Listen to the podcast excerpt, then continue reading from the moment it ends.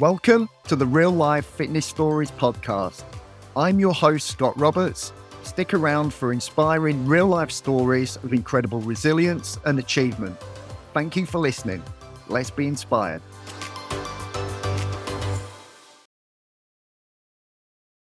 Hey everyone, welcome to another amazing episode of Real Life Fitness Stories podcast. We have another great guest for you. Before I introduce who has come to speak to us today, I just want to give a little thank you to everyone. We're 4 or 5 episodes in. I just want to thank you all for the feedback, sending people my way, sharing with friends and family. The only way this podcast can grow is with your help. So wherever you are listening to this podcast, if you could rate and review it, please. If you could share it on your socials. And now, after a few episodes, you will have an idea of where this podcast is going, who we're wanting to speak to, who we're trying to attract. So if you do know anyone with a story that inspires you or has been interesting to follow, please send them my way and we'll try to get them on as a guest. Our next guest, who has very kindly come on, is the amazing Sorrel Lewis. Hello. Hi there. Hi, Scott. How are you doing? I'm very well. Thank you for coming on. If you just want to give a very quick introduction to yourself, please, and then we'll go from there. I'm Sorrel Lewis, Southhurst. You did a podcast last week with Garth, and I am Garth's wife. So yeah, we've had a bit of a journey together. So obviously, hopefully, you've all listened to Garth's story last week. As I kind of touched on, probably everything I wanted this podcast to be about. A massive setback, an amazing story of recovery, and that recovery can only happen with a strong team around you. And Sorrel was obviously part of that as Garth's girlfriend at the time and now wife. And I suppose she's here to fill in a few blanks, because obviously Garth probably doesn't know the full story of what happened and a large part of the recovery. Sorrel will know that. So why don't we go straight back to, it was June the 1st, wasn't it? Yeah, that's right, yeah. And you got a phone call. Yeah. Talk us through that phone call. So rewind a little bit. I was in the gym that morning doing the workout, the same workout that Garth was doing beforehand. Right. Okay. So we'd done this same workout the week before. So this was a progression. And so we knew what we were doing. We knew it was a tough workout. It was our Saturday one, which was always our biggest workout, if you like. So I just done it, and then I was going home, going to have a bit of a sleep while I started the workout, and then he'd take the class, and then I'd come back and do my class. So I'd gone back home, I was having a sleep, and I got a phone call. Garth's gone down, you need to get here, you need to get to the gym. And I was just like, obviously just woken up, so it was, but when you can hear in somebody's voice, it's it's bad, right? It's bad. So I just threw some clothes on. I didn't even put any shoes on. I just threw some clothes on, and then I made another phone call as I got in the car, because something had happened a month or so previous to that, whereby Garth had fainted at the gym. Right. And so I was kind of hoping that you got back up again like he did last time, like something had happened and it was that again, because we'd been to the hospital at that time, and he'd had all the checks, and they just assumed it was because he'd not got enough fuel or his blood pressure, they didn't know, but the results came back that he was perfectly healthy and there was nothing wrong with him, so at that moment, so I was hoping that I was going to get another call, and it was that same situation. He's fine again. It was just, something like that. But I called, and on the way, it was like, no, just get here, just get here. So as I arrived at the gym, the ambulance was there, and I walked through the door, and Gary just grabbed me up in his arms, and he was like, Sorrel, this is bad. Just stay calm. I'm going to let you in to see him, but I don't want, I want you to know that this is bad. I walked through, God, and yeah, it was just a horrendous scene. That the ambulance people had just arrived, and there was just stuff everywhere, like he was lying in the middle of the floor, and he was blue. And there was people around. The ambulance were just arriving, and I knew I had to be calm. There was no point in being hysterical at that moment, but it was just very overwhelming, And I said, can I stand next to him? Because I wanted to talk to him to see, to see if it could go through. And his eyes were just, it wasn't good. And I was just telling him, I'm here now, don't go, stay with me, kind of a thing. Anyway, they did the shock, the defibrillator. And then they brought him, they got him on the trolley or whatever, and put him in the ambulance. And I followed in the ambulance. And the ambulance actually stopped twice whilst I was following. And I didn't know this until afterwards, but during that time, he flatlined twice. So he died twice whilst he was in the ambulance, and they had to bring him back again. They have to stop the ambulance because obviously the movement and stuff, it has to be completely still. So I'm just at the back of this ambulance following it, thinking what's happening. I didn't have any idea. I didn't know that until afterwards, till I spoke to them. And yeah, we got to the hospital. They tried to revive. They tried to bring him round, and he sort of came up, and I just saw the terror in his eyes because I was in front of him, and there was because he was a big, strong man at this point. He's a big, strong man anyway, but I just saw the terror in his eyes, and I'll never forget that in his eyes as he came round, and they were like, no, he's going, and they put him back under. And then he was in an induced coma for 6 days, I think it was, which is probably the longest 6 days of my entire life. The ambulance man had told me, don't expect, he said, this is not good. I'm not expecting this, him to survive this. Okay. And of course, yeah. And then of course you start Googling, things, don't you? A natural thing. And, you're like, you're out of hospital cardiac arrest, less than 7% chance of survival, and so with all this stuff, you're just like, wow, it was just very dark time. Yeah. I did actually do the same Googling before speaking to Garth. Just the way the chat went, we didn't actually get round to speaking about them numbers, but like you touched on, the success rate is not good at all. No, there's no way of sugarcoat. It's not good, is it?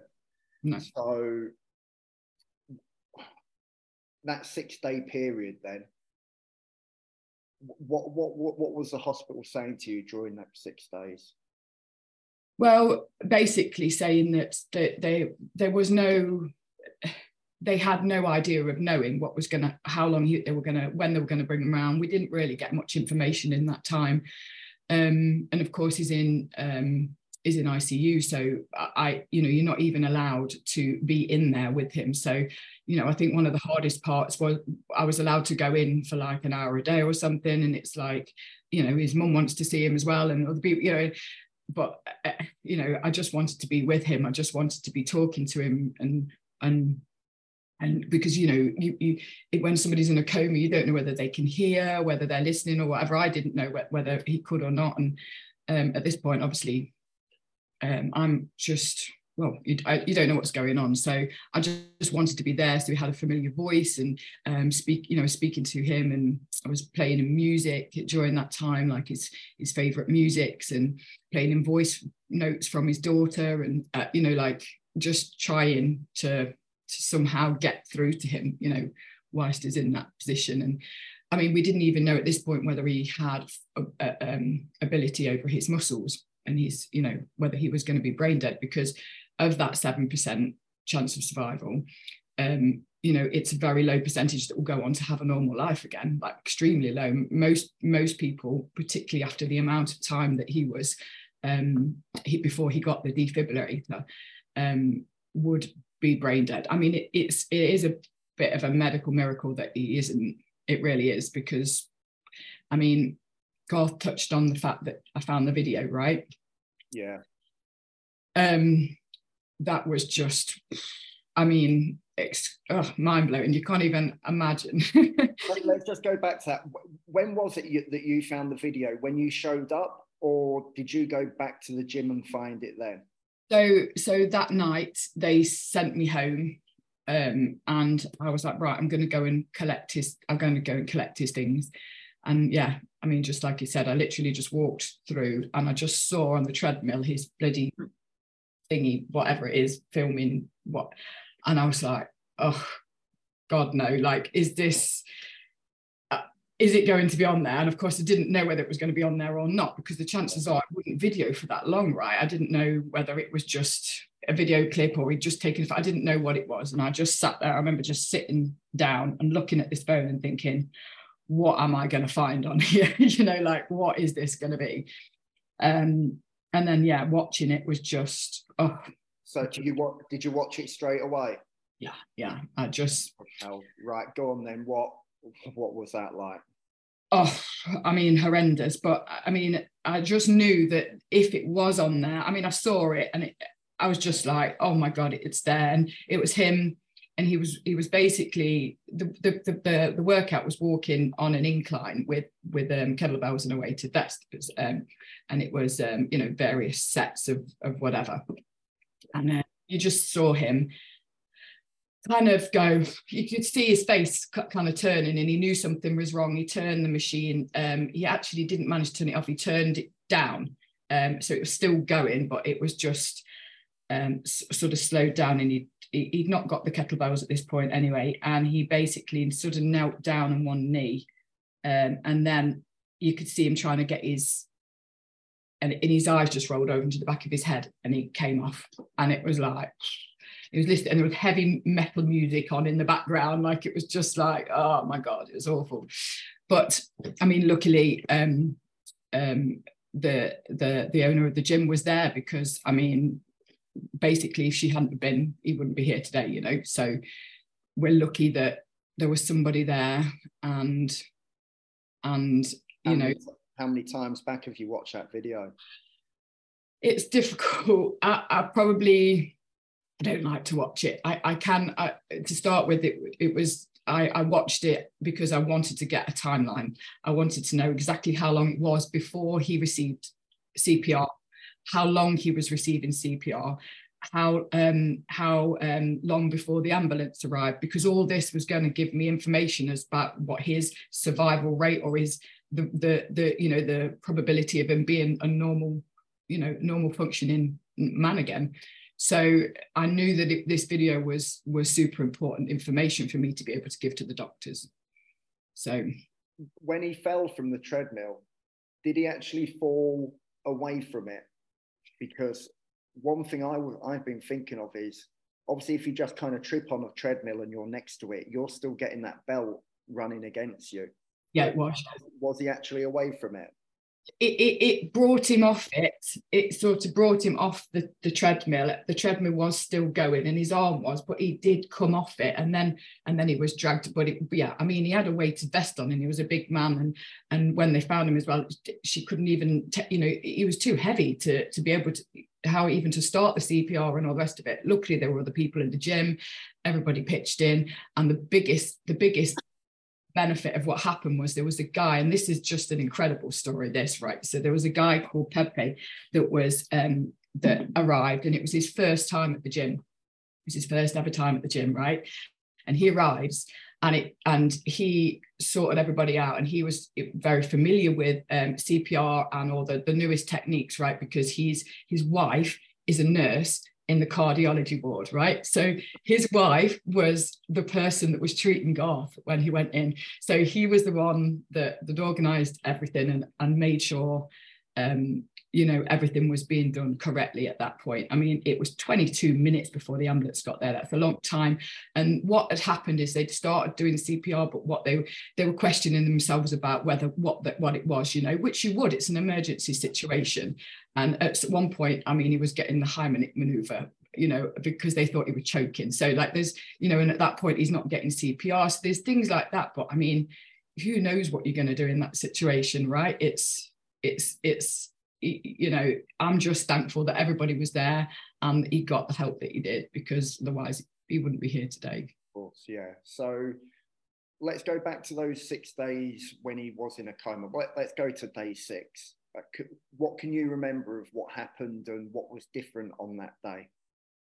So basically, I mean, there was like little things that was quite funny, like he moved his big toe, you know, and it was like, he moved his toe, like it was like, oh, a big celebration. So there's just very little celebrations at one point, like he was squeezing his hand when they were telling him to, and when they were asking him to, and it was like, did he squeeze his hand because they told him to, or is it because, was it an involuntary reaction? You know, we didn't know whether the cognitive brain was connecting with his body yet at this point. So then once we knew that was happening, that was a huge breakthrough.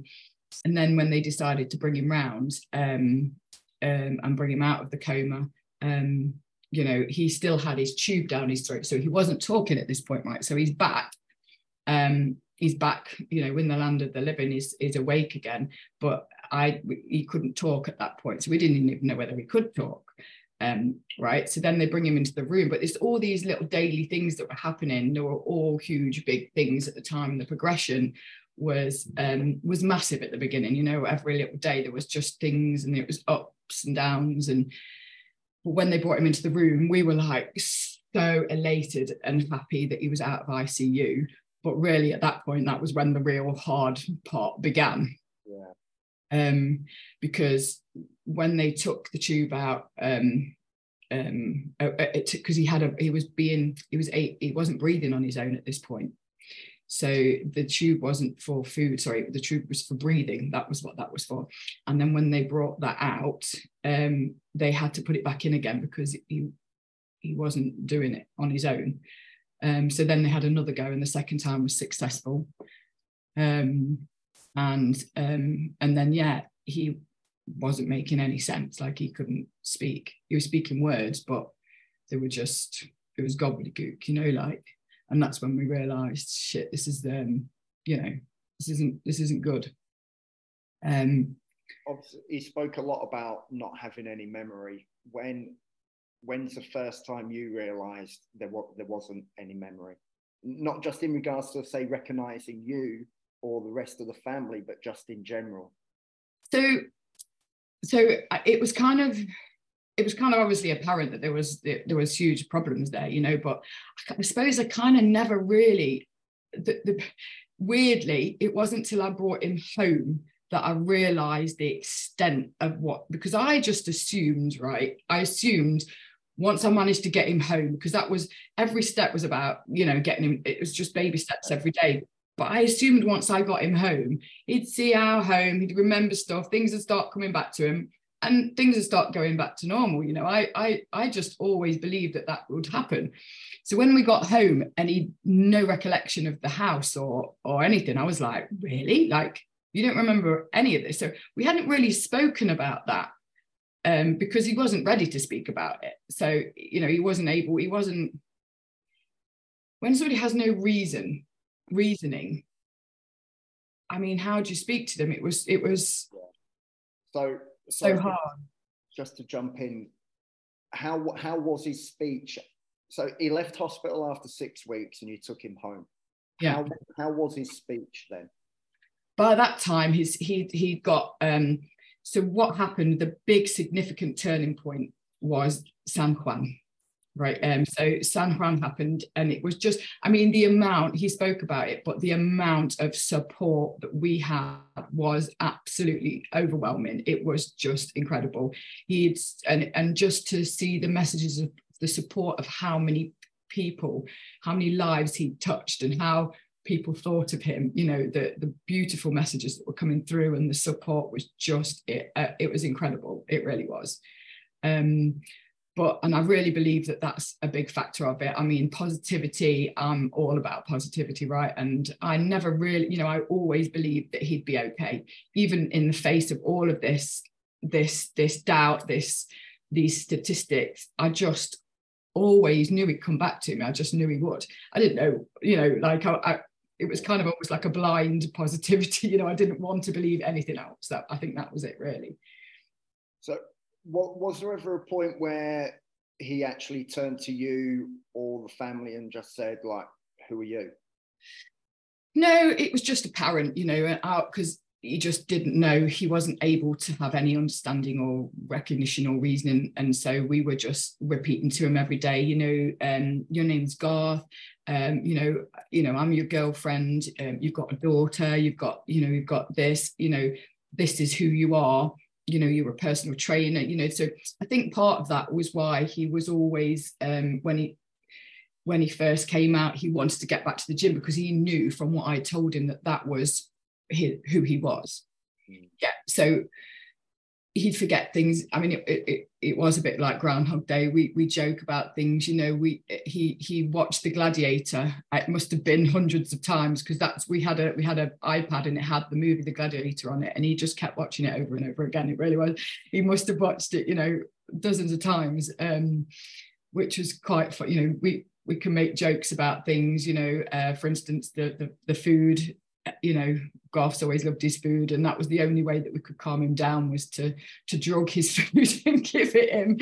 But you know, with diazepam, it was literally that bad. I mean, no, the hot, because he was confused and angry and wanted to escape, and at this point he stopped listening to me. At one point, I mean, I was scared. You know, like he threw my mother across the room. He punched my dad.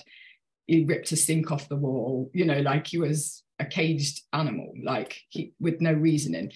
So there were some really hard parts. That was actually going to be my next question, because it is something he mentioned, like the frustration, that it's completely understandable. Like he's lost all his memory, he has no idea what's going on, so there's just going to be all this confusion and anger built up. How was you able to handle that, or how was it from your end? Well, my dad set up a WhatsApp group, and he asked anyone who wanted to join, who could, to get involved. And he set up a rota to help, so that I always had somebody with me, and I was always able to, you know, because it's a long time. And in Spanish hospitals, the family are responsible for looking after him. And I mean, if I hadn't have been there, he would have literally had to have been tied to his bed and drugged. And I started to get very... upset with the amount of drugs that he was getting, because at the beginning I could understand it, because he needed that to calm him down. I mean, at some points he was still walking around, and they're like, how is he still able to stand, because he's had so much diazepam, but he was just unstoppable. He just wanted to get out of this hospital, and there's people in there that are recovering from heart attacks, right, and he's walking in their room trying to escape out their window, and like without being able to explain to him, you know, like it was comical almost, you know, but not, because at the time when you're in it, it was terrifying, you know. But so you get him home. Talk us through those first few weeks. That's obviously when you first realize, okay, there isn't much memory at all here. How did those first few weeks go when you were home? So it was, I can only liken it, right, to, you know, when you have a baby and everybody's there all at the beginning, everybody's all there, and then you take them home, and then all of a sudden you realize this is real now. I'm on my own. Well, that's kind of what it was. Yeah, like wow, you know, like it's basically, he was a man-child that was relearning things. So, but he also thought that he wasn't. He always thought he was better than he was, which was really frustrating for me. So the mental side of it was really challenging, because he always thought he was fine to go out exercising. He went out. He told you the thing about with his sister. I was just furious about that. You know, like. I just couldn't believe that he would be such an idiot, but in a way that needed to happen for him to recognize, yeah, you know, what was going on here. So there was a period. How long was that period between getting him home and him going to the UK? He was in the UK for a year, wasn't he? Yeah, that's right. So he went back at Christmas. So it's just after Christmas in the January. And yeah, I mean, basically, once all this had happened, so in the Spanish hospitals, they were fantastic. From a cardiology point of view, they were absolutely brilliant. You couldn't have faulted them. Their bedside manner's not so great. But if from the terms of what they did for him, it was, you know, the care was fantastic. I mean, obviously we were left to look after him in the hospital, which is unusual. You know, that doesn't happen in England, but over here it does. But then once you were home, it's sort of like, that's it, you're on your own.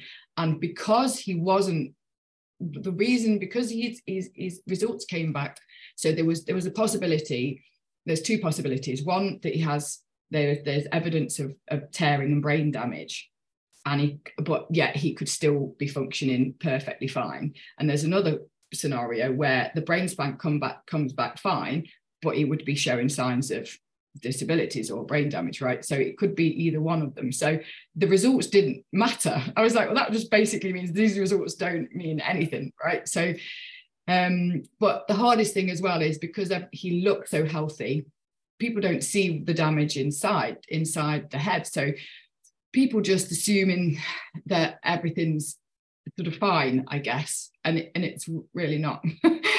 You know, and it was just very challenging, you know, just even little things like, you know, I had to be detective about certain things, you know, that were going off in his life that I had to resolve without having known anything about it, you know, sort of, you know, passwords, everything, like just everything. It was just, yeah, we just had to take everything a step at a time, because if you'd have looked at the whole thing as a whole, you just wouldn't have been able to manage it. So we just had to just bring it back, do things a little bit at a time, and that's the only way. And that time in England, obviously it helped him massively. What kind of impact did that have on you personally? We needed that because he's got a house full of girls, right? So it's 4 girls, or 5 if you include the dog, and then him. You know, he needed to learn how to be a man again, really, you know, how.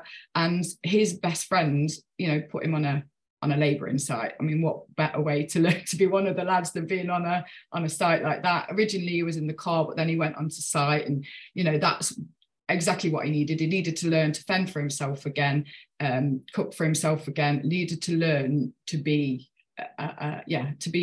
self-sufficient again, I guess. I mean, that's what it is. It's occupational therapy is basically what you would get if you were in England. You'd be put on like you know, that's what they would do, but you don't have that over here. So his friend basically provided that for him in the best possible way, and he came back every other weekend. You know, he still came back to see me, to see Lily, to see the girls. And so we still saw a lot of him, but we needed that break, really. We needed that because it was just so hard, you know, and I needed him to come, you know, to stand on his own 2 feet again and not keep relying on me, because it was very much like, you know, like letting go of a teenager. Yeah. You know, that's what I had to do. I had to let him go so that he could come back to me, like, better developed, if you like. When he did come back every, I think you said 2 to 3 weeks. Yeah. Could you see a change in him every single time? Was there big changes? Was there any times when it looked like he'd regressed at all? No, there was never any regression. There was time periods, I suppose, where it just seemed to stop a little bit. But I mean, even now, I mean, there was a time frame that they gave us, and I don't even know where this time frame came from, but it was like, right, after a year, what's not come back won't come back. You know, a year's as long as you've got. Once that year's up, then, you know, that's pretty much memories is going to get back, or as much whatever. But of course, he never got any memories back, but he was retaining memories. Yeah. So much better. So initially to start with, he wasn't. And it was a real problem. And I was thinking, well, I mean, how is he ever going to hold down a job when he can't actually even remember little things, you know? And he got better, and obviously he was going to, because we had the school that he was going to, and that was helping him. And like his mathematics, for instance, was really good. And some of these brain training things, I mean, I would do some of them with him. He was better than I was. Like, what the hell? It was like his memory was, I mean, he always had a great memory. I mean, he's a clever guy, right? You know, he was privately educated, super intelligent, you know, really driven. And, you know, it's just such a, shame, you know, it really is, because he's lost his confidence. He's lost his life experiences. It's not just memory, it's experiences, and your experiences make up you as you are, as a person. And, you know, and he's got to rebuild all that again. So in regards to your relationship, obviously you're married now, what, married a year? Yeah, nearly, just coming up. Obviously it put a massive strain on your relationship. What did you put in place to try and rebuild that? Apart from just being there all the time and obviously being as supportive as you've been. So I talked about this year that we were given. So it got to this year point, and I guess this was a big turning point for me, because up until that point, I'd always held the hope that he would get his memory back. And it got to this year, and I remember I was sat in the car park in Lidl, and on my Facebook memories came up, and it was a picture of the two of us, and I looked into his eyes on that picture, and I just broke down in absolute tears. And I called my mum, you know, like just unable to even breathe, you know, like, and I finally realised that he was never going to be the Garth that I met. And it just hit me all in one go, you know, that's when it hit me. And at that point, it was like, right, okay, I'd realised, I'd had that realisation, you know, what, do I still want to be here? I absolutely still want to be here. He's still absolutely the same kind, generous, loving, funny guy, but he's just lost his memory. So we can rebuild that. We can rebuild memories. And yeah, you know, I had to separate him. So I was grieving for a period. I was grieving OG, I call him, old Garth. So I separate them as two people. That's how I've done it in my head. There's OG and then there's G. And I had to fall in love with them all again. So that's amazing, right? You know, and me, that was beautiful. And yeah, he's the same but different. And that's the only way I can explain it. He's the same person underneath, and all his best qualities are still there. Such as, because I kind of know Garth, but I don't, you know, obviously in that podcast, it's the first time I've spoken to him properly. He came across very, very well, considering what he's gone through. Good sense of humour, a bit cheeky. So are they parts of OG? Yeah, that's absolutely. All of his best parts are still there, definitely. You know, like he's still the same. I mean, the main thing is, I guess, because is the memories and the confidence, and it's mainly, and it is sharpness. You know, he second guesses himself. He has to think longer about things, and so I guess a bit of the pizzazz, you know. But he's still cheeky, funny, kind, hardworking, all those the qualities that you want. You know, from the qualities that I fell in love with him are all still there. Just needs to build on the confidence, really, I guess, and that's got to come from new experiences, new life experiences, and. Exactly. I mean, he's doing fantastic, right? I mean, he went out, we came back to Spain, he got a job, you know, he's always looking to provide for the family. Like he's a great guy, you know, and he's just been through such a hard time, and you know, I'm immeasurably proud of him for what he's achieved. And the fact that you maybe do need in a way to build some new memories, that's an exciting thing. You know, it's something to look forward to. Absolutely. over this time, we've obviously spoken about Garth's recovery. What help have you got? How have you dealt with it? Well, I guess I was in fight or flight for quite a long while, and I didn't even really consider how it affected me. I'd not really dealt with that.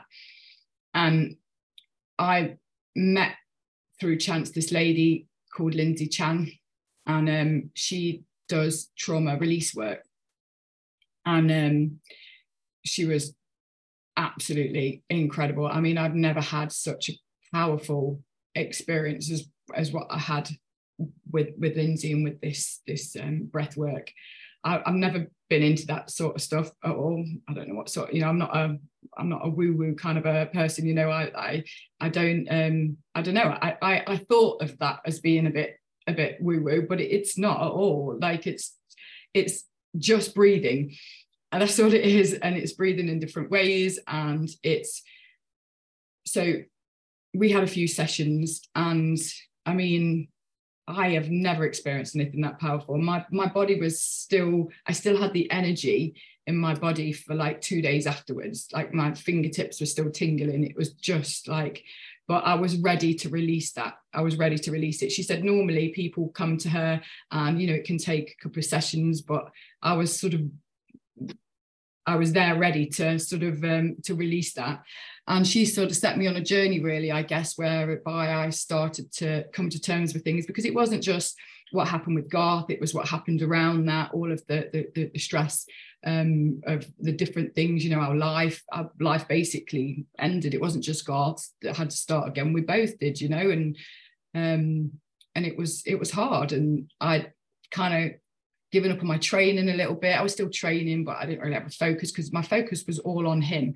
So when he started getting better and I didn't have to focus him on anymore, it was like, then it was my turn to sort of think, right, well, I better deal with this now. And yeah, so it's only really been in the last year where I've started getting back into my training again. And that's a big part of it for me, because I kind of associated training in a weird kind of a way with what happened. And I kind of fell out of love with it a little bit for a while.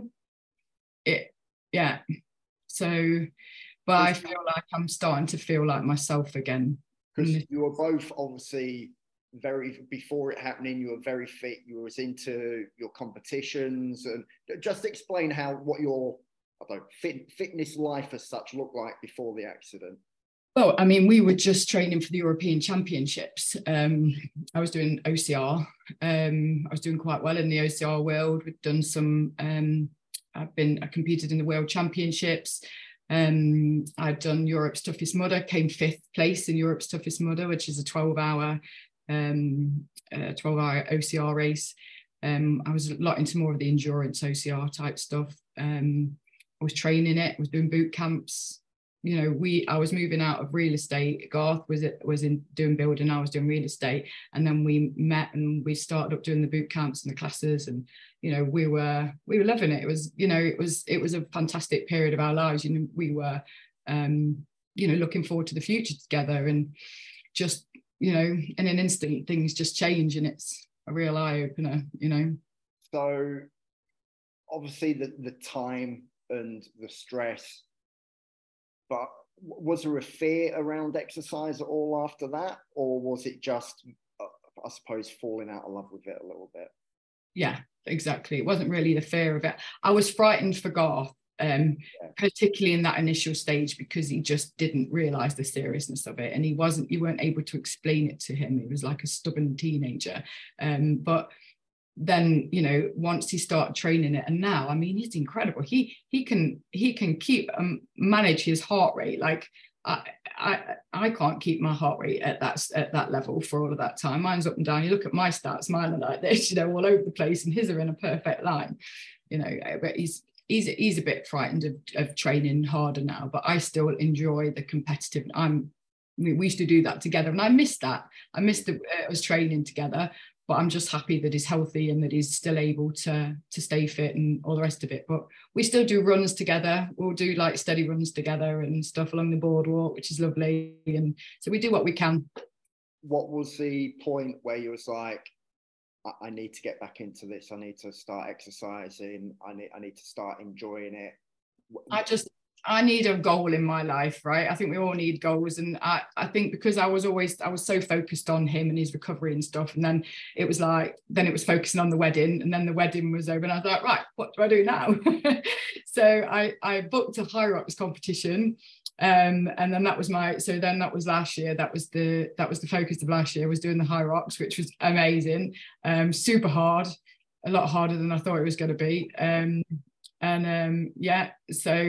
went in, the aim was, there was a competition in the April in Malaga, and I thought, right, I'm going to go and do one in January just to see what it's all about, and then I'll just try and do well in the April one in Malaga, right? And then I ended up qualifying for the World Championships there. So you did all right then? So I did all right, yeah. And then I went to Malaga one, and I knocked a bit of time off, about a minute, and then I realised if I had a training plan, right, I could knock 2 minutes off. And if I could knock 2 minutes off, I would get in the top 20. That was my calculation. Anyway, I ended up knocking 4 minutes off my time. And I still only managed the top 20. I got 18th, but that was my goal. It was to get in the top 20 in age category. So I was super happy with that, because there's like 50,000 competitors, and I think 1,500 qualified. So it's big numbers, like it's a real big event. It has become a massive, massive event, hasn't it? When I'm on Instagram, it's all I see anyone doing now. Yeah. Well, I mean, it's for everybody, and I love that about it. I love the fact that it's the same, and everybody can have a go at it, and there's so much to it, you know. And it really does. It's a hard one, but for those people that don't actually know what we're talking about. Explain us through what you had to do in the last event, if from what you can remember. Right, so it starts off, there's 8 stations, and then it's a kilometre run between each station. So you start off with the ski erg, and then you do your kilometre run, and then you've got, I've got this in the right order, I probably can't remember it. Don't worry about the order. Basically, you've got a ski erg, you've got lunges with a weight, you've got rowing, kilometre row, you've got, it finishes with 100 wall balls, so that's the finisher. You've got a burpee, broad jumps in it, but between every exercise is a kilometre run. So in my mind, I was thinking the kilometre run would be almost like your recovery between each of the stations. Well, that's not it at all, because these guys are amazing runners. And so you've got to be doing your race pace running and then going straight into a WOD that's anything between like 3 and 5 minutes of intense exercise, and then going straight back out into another run. Like, it's incredibly hard. It's a lot harder than I gave it credit for on paper until you actually do it. So yeah, I can imagine. Well, you've talked me out of doing one anyway. Well, what's next? What's the next goal? So I do want to do it. I've not done an OCR race since then, so I'd like to do an OCR. I had an invitation from a friend to do one in September. In Tarifa, so I think I've got that in the diary, and then we'll take it from there, really. Garth wants to do another half marathon, so I'll probably do one of those for him as well. But yeah, I need to find something. I was looking at the Tough Mudder again, because I love the Tough Mudders, but I need to find something really to aim at. I'm definitely going to do another Hyrox. I want to try the doubles, so I need to find a partner for that. But I need to have a look at, because I mean, years ago, Garth and I would have smashed that together. I'd have loved to have done that with him, but he can't really do that now. But so yeah, I need to find a partner for that. Sounds amazing. Yeah. I think that's a good place to finish it as well. Do you want to share what's your Instagram if anyone wants to find you? SuperSozPT. Cool. Thank you very much for coming on. Thank you for holding it together. You nearly had me in tears a couple of times. You nearly had me in tears 2 minutes into that. I thought this is going to be a long, long podcast. But thank you for coming on. Thank you for being so honest. And I think this one with Garth's has just been incredible. So thank you very much. Thank you. Thank you for inviting me.